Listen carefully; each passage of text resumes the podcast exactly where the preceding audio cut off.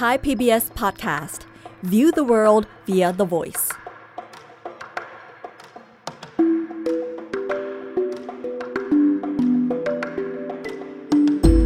อาเซียนไอส์เปิดมุมมองใหม่ผ่านเรื่องลึกแต่ไม่ลับของผู้คน สังคม และวัฒนธรรมในอาเซียน กับปรางทิพย์ดาวเรือง สวัสดีค่ะคุณผู้ฟังอา เซียนไอส์และดิฉันปรางทิพย์ดาวเรือง มาพบกับคุณผู้ฟังอีกครั้งนะคะ คุณผู้ฟังคะ ในโลกนี้มีเรื่องแปลกๆเกิดขึ้นอยู่เสมอนะคะ หลายเรื่องก็ทิ้งปมปริศนาที่แก้ไม่ได้ จนกระทั่งบัดนี้ ในเอเชียตะวันออกเฉียงใต้ของเราก็เช่นเดียวกันค่ะ เรื่องพวกนี้มีอะไรบ้าง เชิญล้อมวงกันเข้ามานะคะ ดิฉันจะเล่าให้ฟังค่ะ Bismillah ar-Rahman ar-Rahim and good afternoon. It is therefore with the heaviest heart and deepest sorrow that on behalf of the government of Malaysia, we officially declare Malaysia Airlines flight MH370 an accident in accordance with the standards of Annexes 12 and 13 to the Chicago Convention, and that all 239 of the passengers and crew on board MH370 are presumed to have lost their lives. คุณผู้ฟังจำเรื่องเที่ยวบิน MH370 ของประเทศมาเลเซียที่หายตัวไปอย่างลึกลับเมื่อ 8 ปีที่แล้วได้ไหมคะ จนกระทั่งบัดนี้ก็ไม่มีผู้เชี่ยวชาญคนไหนในโลกที่บอกได้เลยว่า เครื่องบินหรือว่าซากเครื่องบินนี้อยู่ที่ไหน แล้วก็สาเหตุของการหายตัวไปคืออะไรกันแน่ ที่ผ่านมาก็มีคนออกมาคาดคะเนแล้วก็สร้างทฤษฎีต่างๆ มากมายนะคะ เช่นว่าเครื่องบินถูกผู้ก่อการร้ายจี้ไปบ้าง กัปตันมีภารกิจบินไปโจมตีกองเรือจีน ไปโจมตีฐานทัพอเมริกัน บางคนบอกว่าอยู่ในป่ากัมพูชา บางคนบอกว่าลงจอดในแม่น้ำที่อินโดนีเซียมีคนที่มีความคิดล้ำไปกว่านั้นนะคะ บอกว่าบินไปในห้วงเวลา หรือว่าถูกดูดเข้าไปในหลุมดำ กัปตันเนี่ยยังมีชีวิตอยู่ ตอนนี้กำลังนอนอยู่ที่โรงพยาบาลของไต้หวันมีอาการความจำเสื่อม เรื่องนี้เกิดขึ้นเมื่อเดือนมีนาคม พศ 2557 เวลาประมาณเที่ยงคืน 42 นาทีเครื่องบินโบอิ้ง777ขีด200 ER ของ Malaysia Airlines หมายเลขเที่ยวบิน MH370 ออกเดินทางจากกรุงกัวลาลัมเปอร์ มุ่งหน้าไปยังกรุงปักกิ่งประเทศจีน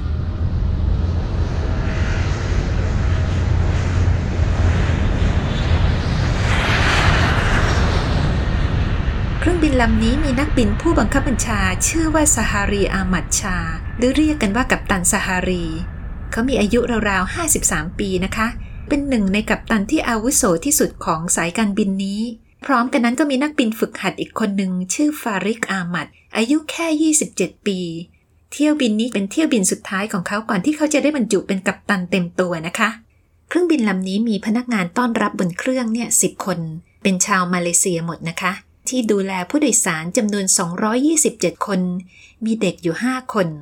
ผู้โดยสารส่วนมากเป็นชาวจีน อีก 38 คนเป็นชาวมาเลเซีย แล้วก็ที่เหลือก็มาจากนานาชาติเลย เหตุการณ์ในห้องนักบินในคืนนั้นเนี่ย จากที่รวบรวมจากหอควบคุมการจราจรทางอากาศมาเลเซีย บอกว่าผู้ที่ขับเครื่องบินในวันนั้นคือฟาริก นักบินฝึกหัดนะคะส่วนกัปตันซาฮารีก็รับผิดชอบการส่งสัญญาณติดต่อสื่อสารกับหอบังคับการบิน เวลาประมาณตีหนึ่งกว่าๆ เครื่องบินก็บินข้ามชายฝั่งมาเลเซีย แล้วก็มุ่งหน้าข้ามทะเลจีนใต้ ตรงไปยังน่านฟ้าของเวียดนาม พอถึงจุดนั้นกัปตันซาฮารีก็รายงานระดับความสูงของเครื่องบินอีกครั้งหนึ่งที่ 35,000 ฟุตเหนือระดับน้ำทะเล 11 นาทีต่อมา ขณะที่เครื่องบินใกล้ถึงจุดเริ่มต้นของน่านฟ้าเวียดนามแล้วนะคะเจ้าหน้าที่หอควบคุมการจราจรทางอากาศที่กัวลาลัมเปอร์เนี่ยก็มีวิทยุสั่งการว่าให้กัปตันส่งสัญญาณติดต่อกับหอควบคุมสนามบินที่กรุงโฮจิมินห์ซิตี้ของเวียดนาม แล้วก็ลงท้ายว่าราตรีสวัสดิ์ส่วนทางกัปตันซาฮารีก็ตอบว่า ราตรีสวัสดิ์มาเลเซีย3ขีด70 ฟังดูปกติดีนะคะ แต่ก็น่าเศร้านะคะที่ไม่มีใครรู้ว่า นั่นเป็นครั้งสุดท้ายที่ใครสักคนบนโลกนี้จะได้ยินเสียงจากเครื่อง MH370 หลังจากนั้นกัปตันซาฮารีก็ไม่ส่งสัญญาณติดต่อใดๆเลย กับหอบังคับการการบินที่เมืองโฮจิมินห์ซิตี้ แล้วก็ไม่ได้ตอบข้อความใด ๆ ที่เวียดนามพยายามจะส่งถึง MH370 เงียบไปเลย เหมือนว่าจะสาบสูญหายไปในความมืด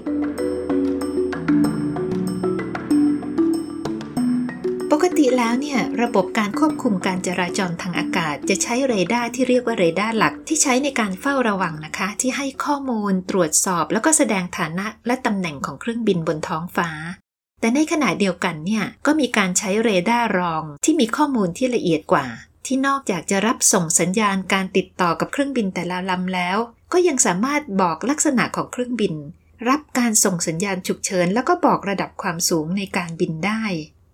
ไม่กี่นาทีหลังจากที่ MH370 ข้ามน่านฟ้าของมาเลเซียเข้าสู่น่านฟ้าเวียดนาม สัญญาณเรดาร์ทั้งหลักและรองของเครื่องบินก็หายไปจากจอเรดาร์ของมาเลเซีย เรื่องนี้เนี่ยเจ้าหน้าที่หอควบคุมในกรุงกัวลาลัมเปอร์ เพิ่งมารู้เมื่อประมาณ 39 นาทีหลังจากเครื่องขึ้น เขาก็อาจจะยุ่งอยู่กับการตรวจสอบเครื่องบินอื่น ๆ นะคะพอหันกลับมาตรวจสอบ MH370 อีกครั้งก็ไม่พบแล้วว่ามีสัญญาณเรดาร์เขาก็คิดว่า ตอนนั้น MH370 คงจะออกจากขอบเขตอำนาจของมาเลเซียแล้วนะ แล้วก็อยู่ในความควบคุมของน่านฟ้าเวียดนามเรียบร้อยแล้ว 11 นาทีต่อมาทางเจ้าหน้าที่ของสายการบินมาเลเซียแอร์ไลน์ก็ได้ส่งข้อความบอกให้กัปตันติดต่อกับศูนย์ควบคุมการจราจรทางอากาศของโฮจิมินห์ซิตี้ แต่ก็ไม่มีคำตอบใด ๆ พอเวลาประมาณตีสองสามสิบนาทีเนี่ย หอควบคุมการบินในโฮจิมินห์ซิตี้ก็เห็นแล้วนะคะว่า เครื่อง MH370 ได้บินข้ามรอยต่อน่านฟ้าเข้ามาในเขตของประเทศตัวเองแล้ว แต่เอ๊ะทำไมถึงได้หายไปจากจอเรดาร์เฉยๆล่ะ มาถึงจุดนี้ความผิดพลาดครั้งแรกก็เกิดขึ้นนะคะ คือว่าตามกฎแล้วเนี่ย ถ้าเครื่องบินที่ถูกส่งเข้ามาในน่านฟ้าของเวียดนาม รายงานตัวล่าช้าเกิน 5 นาที หอควบคุมการบินเวียดนามจะต้องแจ้งให้ประเทศต้นทางทันที แต่ครั้งนี้เจ้าหน้าที่เวียดนามไม่ได้แจ้งให้มาเลเซียทราบนะคะ แต่กลับพยายามที่จะติดต่อ MH370 เองซ้ำแล้วซ้ำอีก แต่ไม่ได้ผลนะคะ เวลาผ่านไปถึง 18 นาทีกว่าเวียดนามจะติดต่อมาเลเซีย ความผิดพลาดครั้งที่สองเกิดขึ้นจากหอบังคับการการบินในกัวลาลัมเปอร์เองค่ะ ที่พอได้รับแจ้งจากเวียดนามแล้ว ก็ไม่ได้รีบแจ้งให้ศูนย์ประสานงานกู้ภัยการบินตามหลักปฏิบัติที่วางไว้ คือจะต้องแจ้งภายในหนึ่งชั่วโมงหลังจากที่เครื่องบินหายตัวไป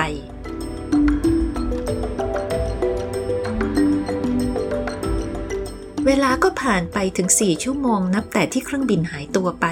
มาตรการฉุกเฉินกว่าจะเริ่มขึ้น ก็ปาเข้าไป6โมง32 นาทีของเช้าวันใหม่แล้วค่ะ ตามตารางปกติแล้ว MH370 ควรที่จะลงจอดที่ปักกิ่งแล้ว คุณผู้ฟังลองคิดถึงญาติพี่น้อง และคนที่มารอรับผู้โดยสารอยู่ที่สนามบินปักกิ่งนะคะ ไม่รู้เลยว่าอะไรกำลังเกิดขึ้น การค้นหาฉุกเฉินของมาเลเซียเนี่ย เป็นความช่วยเหลือจาก 7 ประเทศ โดยใช้เรือทั้งหมด 34 ลำ แล้วก็มีเครื่องบิน 28 ลำ พื้นที่ของการค้นหาในตอนนั้นกระจุกตัวอยู่ในหน่าน้ำทะเลจีนใต้นะคะ ที่อยู่ระหว่างประเทศมาเลเซียแล้วก็เวียดนาม การค้นหาทำไปทั้งวันทั้งคืน แต่ก็มืดสนิทไร้ร่องรอยนะคะ เวลาผ่านไปไม่กี่วันก็พบหลักฐานค่ะว่า ที่จริงแล้ว MH370 ไม่ได้ตกในทะเลจีนใต้ ตรงกันข้ามนะคะเครื่องบินกลับหักเลี้ยวแล้วก็เปลี่ยนเส้นทางการบิน มุ่งหน้าย้อนกลับมาทางประเทศมาเลเซียอย่างแปลก ในลักษณะที่ผู้เชี่ยวชาญบอกว่าไม่เข้ากันเลยกับรูปแบบของการจี้เครื่องบิน หรือการฆ่าตัวตาย หรืออุบัติเหตุที่เคยเกิดขึ้นมาในประวัติศาสตร์การบินในอดีต รายละเอียดการเปลี่ยนเส้นทางการบินนี้เนี่ยไม่ได้มาจากหอควบคุมการบินทั้งของมาเลเซียแล้วก็เวียดนามนะคะ แต่มาจากดาวเทียมอีกดวงหนึ่งในมหาสมุทรอินเดีย ที่ MH ได้เชื่อมต่ออัตโนมัติอย่างต่อเนื่อง ตลอดเวลา 6 ชั่วโมงหลังจากที่เครื่องบินได้หายไปจากเรดาร์ของทางการมาเลเซียแล้วก็เวียดนาม ดาวเทียมดวงนี้เนี่ยเป็นดาวเทียมแบบดาวเทียมประจำที่ หรือภาษาอังกฤษเรียกว่า geostationary ที่มักจะใช้ในการสื่อสาร หรือว่าทางอุตุนิยมวิทยา ดาวเทียมดวงนี้ดำเนินการโดย Inmarsat ที่เป็นบริษัทเอกชนในประเทศอังกฤษ ข้อมูลจากอินมาสัตบอกว่า ในช่วง 6 ชั่วโมงหลังจากที่ MH370 หายไปเนี่ย เครื่องบินยังบินได้ตามปกตินะคะ ไม่มีความขัดข้องทางเทคนิคใด ๆ เลย ประมาณครึ่งชั่วโมงหลังจากที่เครื่องบินเลี้ยวกลับเนี่ย MH370 ก็ได้บินผ่านทางใต้ของเกาะปีนัง แล้วก็เลี้ยวขวาสุดมุ่งหน้าไปทางตะวันตกเฉียงเหนือ ผ่านช่องแคบมาลากา ในจุดนั้นเนี่ยมีอยู่แวบหนึ่งที่โทรศัพท์มือถือของหัวหน้าลูกเรือ เชื่อมต่อสั้นๆ กับระบบสัญญาณด้านล่างเพียงครั้งเดียว โดยที่ไม่มีการส่งข้อความใด ๆ พอถึงจุดนี้ก็มีความผิดพลาดครั้งใหญ่เกิดขึ้นอีกครั้งนะคะ เป็นความผิดพลาดที่ทางการมาเลเซียต้องกล้ำกลืนกว่าจะยอมรับได้ นั่นก็คือตอนที่ MH370 บินเข้าใกล้เกาะปีนัง ด้วยความเร็วเกือบ 600 ไมล์ต่อชั่วโมงเนี่ยก็ปรากฏว่า MH 370 ปรากฏเป็นสัญญาณของเครื่องบินที่ไม่มีชื่อ อยู่บนจอเรดาร์ป้องกันภัยทางอากาศ ของฐานทัพอากาศมาเลเซียในเขตบัตเตอร์เวิร์ธใกล้กับเกาะปีนัง ฐานทัพแห่งนี้เป็นที่ตั้งของฝูงบินสกัดกั้น F-18 แต่ก็น่าเสียใจนะคะที่ไม่มีเจ้าหน้าที่ในฐานทัพให้ความสนใจกับสัญญาณเรดาร์อันนี้ รายงานอย่างเป็นทางการของมาเลเซียในภายหลังเนี่ยก็บอกว่าเรดาร์ป้องกันภัยทางอากาศของทหารในวันนั้นเนี่ยตระหนักดีว่ามีเครื่องบินบินผ่าน แต่ก็ไม่ได้พยายามสกัดกั้นใด ๆ เพราะว่าเครื่องบินลำนี้เนี่ยมีสถานะที่เป็นมิตร แล้วก็ไม่ก่อให้เกิดภัยคุกคามต่อความมั่นคง หรืออำนาจอธิปไตยของน่านฟ้าแห่งชาติมาเลเซียคำถามคือเมื่อถึงตอนนั้นเนี่ยกองทัพอากาศทราบหรือยังว่ามีเครื่องบินหายไปลำหนึ่ง เมื่อเรดาร์ของกองทัพเห็นเครื่องบินที่ระบุไม่ได้ บินไปทางน่านน้ำตะวันตกที่เป็นคนละทิศกับทะเลจีนใต้ กองทัพอากาศได้แจ้งให้กับฝ่ายค้นหาเมื่อไหร่ เพราะว่าการค้นหาดำเนินไปหลายวันนะคะทำไมทางกองทัพอากาศ ปล่อยให้ทีมค้นหานานาชาติ งมค้นหาผิดจุดไปตั้งหลายวัน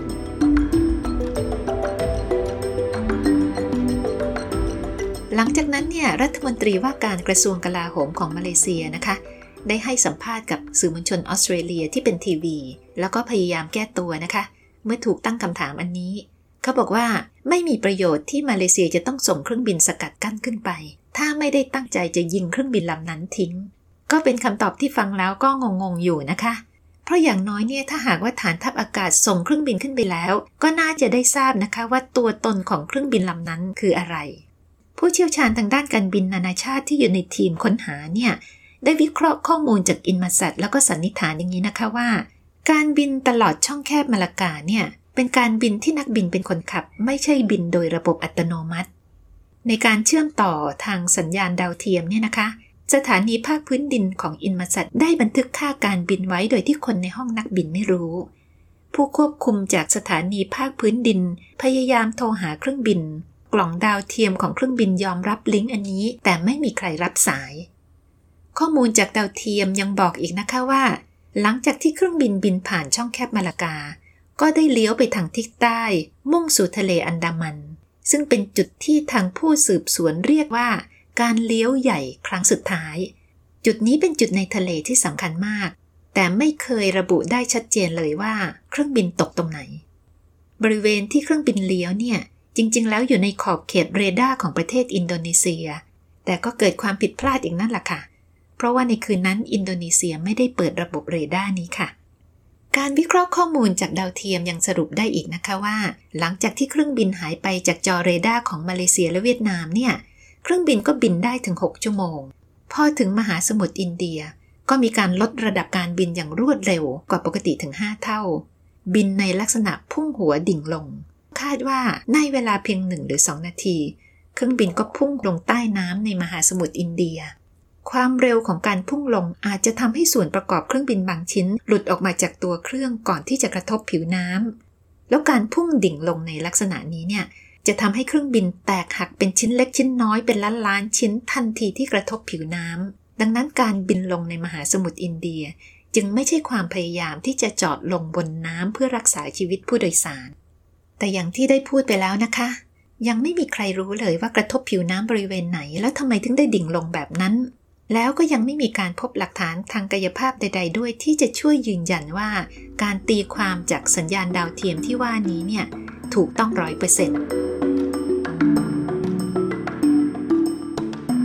ไม่กี่วันหลังจากที่เครื่องบินหายตัวไป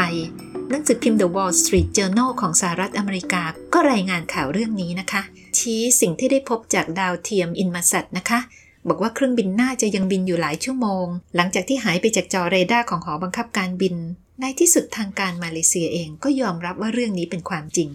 โดยนายกรัฐมนตรีนาจิบราซักของมาเลเซียก็ได้ออกแถลงข่าวพูดว่า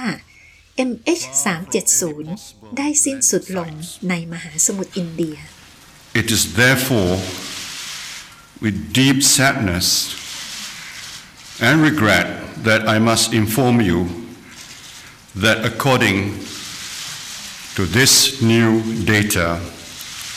flight MH370 ended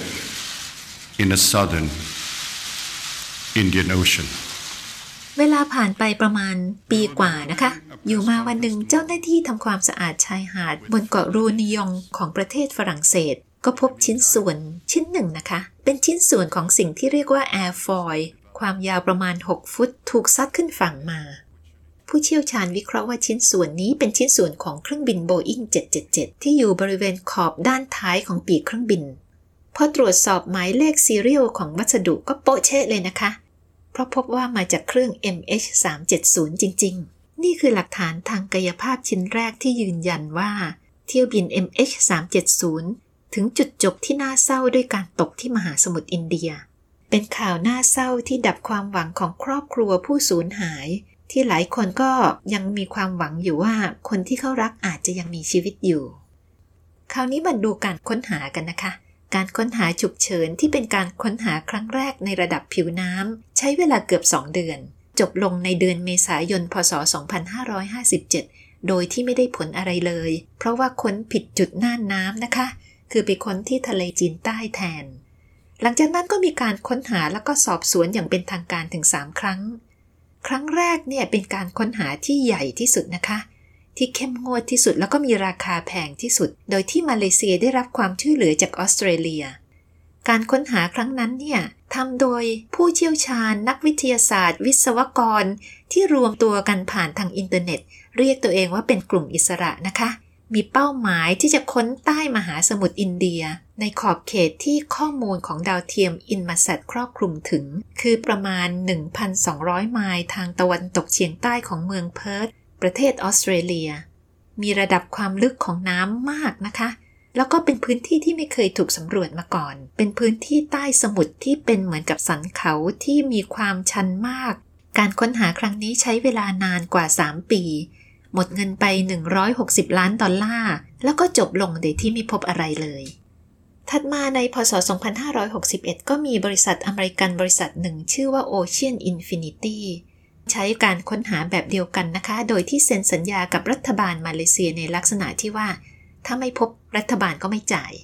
ใช้เวลาไป 3 เดือนก็ล้มเหลวเช่นเดียวกัน ความพยายามในการหา MH370 ครั้งที่ 2 เนี่ย เป็นการสอบสวนอย่างเป็นทางการโดยตำรวจมาเลเซียนะคะ และรวมถึงการตรวจสอบภูมิหลังของทุกคนบนเครื่องบิน แล้วก็คนใกล้ชิดของพวกเขาด้วย ผลของการสอบสวนนี่ไม่มีใครรู้แน่นอนนะคะ เพราะว่าถือเป็นรายงานลับ ก็เลยไม่มีประโยชน์เท่าไหร่ การสอบสวนครั้งที่ 3 เป็นการสอบสวนในลักษณะสอบสวนอุบัติเหตุ เพื่อหาสาเหตุของเครื่องบินตก ทำโดยทีมงานระหว่างประเทศที่รวบรวมมาโดยรัฐบาลมาเลเซีย แต่ว่าผู้เชี่ยวชาญจากต่างประเทศเนี่ยพอถูกส่งไปสอบสวนก็เริ่มล่าถอยนะคะ เมื่อเจอต่อ ตอนนั้นก็คือเจ้าหน้าที่ด้านความมั่นคง แล้วก็นักการเมืองของมาเลเซียเอง ที่บางรายไม่เห็นด้วย ซึ่งพูดกันนะคะว่า มาเลเซียอาจจะกลัวเสียชื่อ ถ้าหากคณะสืบสวนไปเจอเรื่องบางเรื่องที่น่าอายไม่ชอบมาพากลอย่างไรก็ตามก็สอบสวนกันไปจนเสร็จนะคะ แล้วก็จบลงด้วยรายงานเกือบ 500 หน้าที่สรุปว่าไม่สามารถระบุสาเหตุของการหายตัวไปของเครื่องบินได้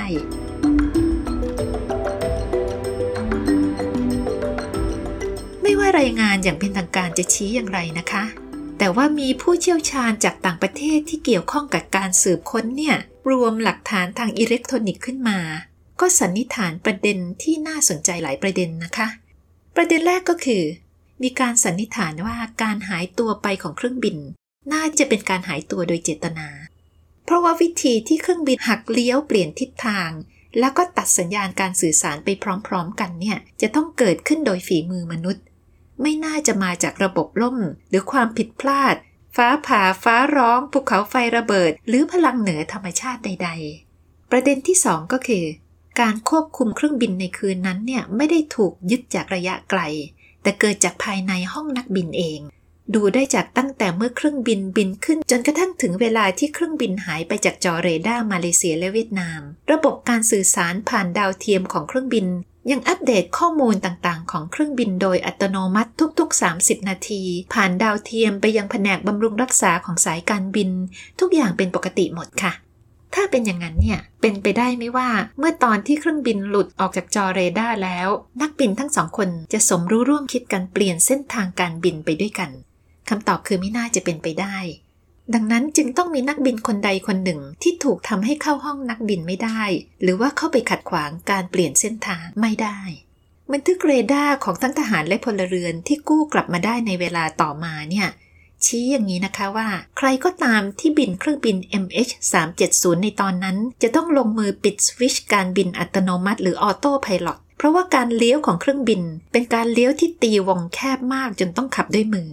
และใครก็ตามที่ควบคุมเครื่องบินจะต้องจงใจลดแรงดันอากาศภายในเครื่องไปพร้อมๆกัน และปิดระบบไฟฟ้าส่วนใหญ่ทำให้การเชื่อมต่อดาวเทียมถูกตัดชั่วคราว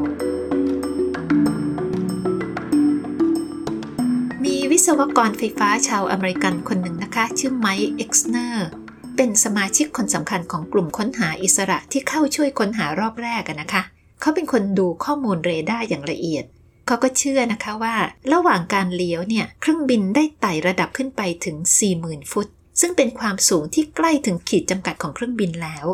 พอถึงจุดนั้นสภาพในห้องผู้โดยสารจะอยู่ในสภาพที่ผู้โดยสารทุกคนจะโดนผลักกลับเข้าไปในที่นั่ง เอ็กซ์เนอร์ยังเชื่ออีกนะคะว่า การไต่ระดับความสูงขึ้นไปขนาดนี้เนี่ย ก็เพื่อที่จะเร่งให้มีผลด้านแรงดันอากาศในเครื่อง ที่ทำให้ทุกคนในห้องผู้โดยสารหมดสติและเสียชีวิตอย่างรวดเร็ว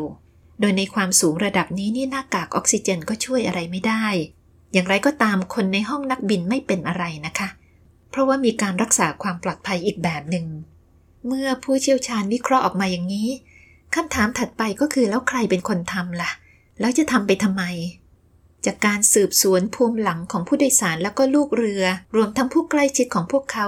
ที่ทีมสืบสวนของมาเลเซียแล้วก็จีนได้รับความช่วยเหลือจาก FBI เนี่ยไม่ได้พบความผิดปกติใด ๆนะคะ พบแต่เพียงว่ามีชาวอิหร่านสองคนถือพาสปอร์ตปลอม ที่ตรวจสอบแล้ว ชี้ว่าเขาทั้งสองคนเนี่ยพยายามที่จะเดินทางไปขอลี้ภัยที่เยอรมนี ไม่ได้เกี่ยวข้องกับการก่อการร้ายใด ๆ นะคะ คราวนี้ถ้าหากว่ามีการจี้เครื่องบินจริง ๆ ไม่ว่าจะด้วยวิธีใดก็ตาม ก็สันนิษฐานกันนะคะว่าการที่จะเข้าห้องนักบินได้เนี่ยต้องใช้เวลา เพราะว่าห้องนักบินเนี่ยถูกปิดด้วยระบบอิเล็กทรอนิกส์ที่แน่นหนามาก กว่าที่ผู้จี้เครื่องบินจะเข้าถึงห้องนักบินได้ ก็จะต้องมีเวลาพอที่กัปตันจะต้องส่งสัญญาณฉุกเฉินขอความช่วยเหลือได้ และถ้าหากเป็นการจี้เครื่องบินโดยผู้ก่อการร้าย ก็น่าแปลกที่จนบัดนี้ยังไม่มีผู้ที่ออกมาแสดงความรับผิดชอบ ถ้าตัดเรื่องความเป็นไปได้ในการจี้เครื่องบินไป ถ้าหากว่าเป็นการกระทำของนักบินล่ะ กรณี MH370 ในมาเลเซียก็พูดกันนะคะว่า คงไม่ใช่ฝีมือของนักบินฝึกหัด เพราะว่าเขาอายุยังน้อยกำลังจะได้รับการบรรจุงานสำคัญในบริษัทใหญ่ แล้วก็มีข่าวว่าเขากำลังจะวางแผนแต่งงาน คนคนนี้ไม่มีประวัติของปัญหาหรือว่าความขัดแย้ง หรือมีข้อสงสัยใด ๆ เกี่ยวกับตัวเขาเลย ในอดีตเคยเกิดเหตุกัปตันเครื่องบินฆ่าตัวตายมาแล้วหลายครั้งนะคะ เป็นการฆ่าตัวตายที่พาเอาทุกคนบนเครื่องบินไปกับเขาด้วย เช่นในปี 2542 ไม่ทราบว่าคุณผู้ฟังเคยได้ยินไหมคะว่า กัปตันสายการบินซิลค์แอร์ของประเทศสิงคโปร์ปิดการใช้งานกล่องดำของเครื่องโบอิง737 แล้วก็ขับเครื่องบินตกในทะเลด้วยความเร็วเหนือเสียง ในปีเดียวกันนั่นเอง นักบินร่วมของสายการบินอียิปต์แอร์ลำหนึ่งขับเครื่องบินลงทะเลนอกชายฝั่งลองไอแลนด์ มาถึงพศ 2556 ไม่กี่เดือนก่อนที่ MH370 จะหายไป กัปตันของสายการบิน LAM Mozambique Airline ก็ขับเครื่องไอพ่นคู่นะคะ ดิ่งพื้นพระสุธาล่าสุดหลังจากเหตุการณ์ MH370 ในปี 2558 นักบินผู้ช่วยเครื่องบินเยอรมันวิงส์แอร์บัสรอให้นักบินผู้บังคับบัญชาใช้ห้องน้ำแล้วก็ล็อกนักบินเอาไว้ แล้วตัวเองก็ไปขับเครื่องบินชนเทือกเขาแอลป์ของฝรั่งเศส ในทุกกรณีทุกคนเสียชีวิตนะคะ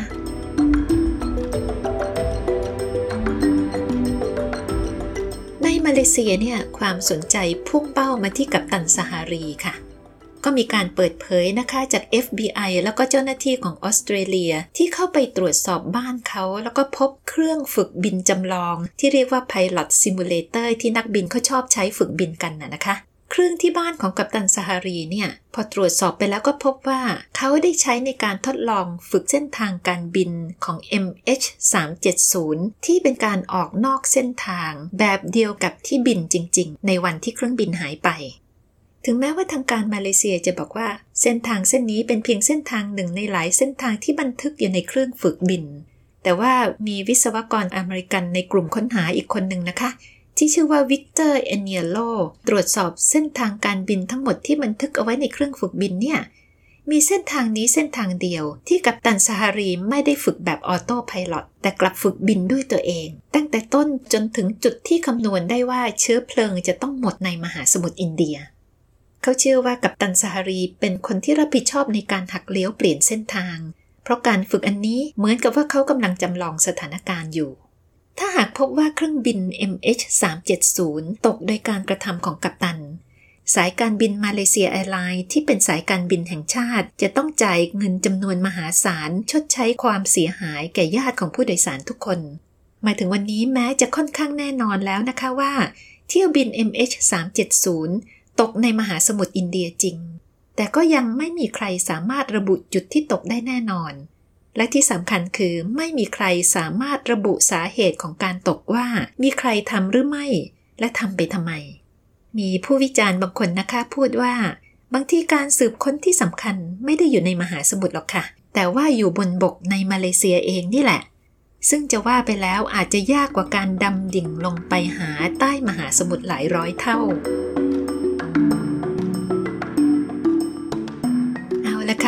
ราวของปริศนาแรกจบลงแล้ว และเป็นปริศนาที่คาใจชาวโลกและครอบครัวผู้เสียชีวิตไปจนกว่าหลักฐานใหม่ๆ จะปรากฏขึ้นนะคะ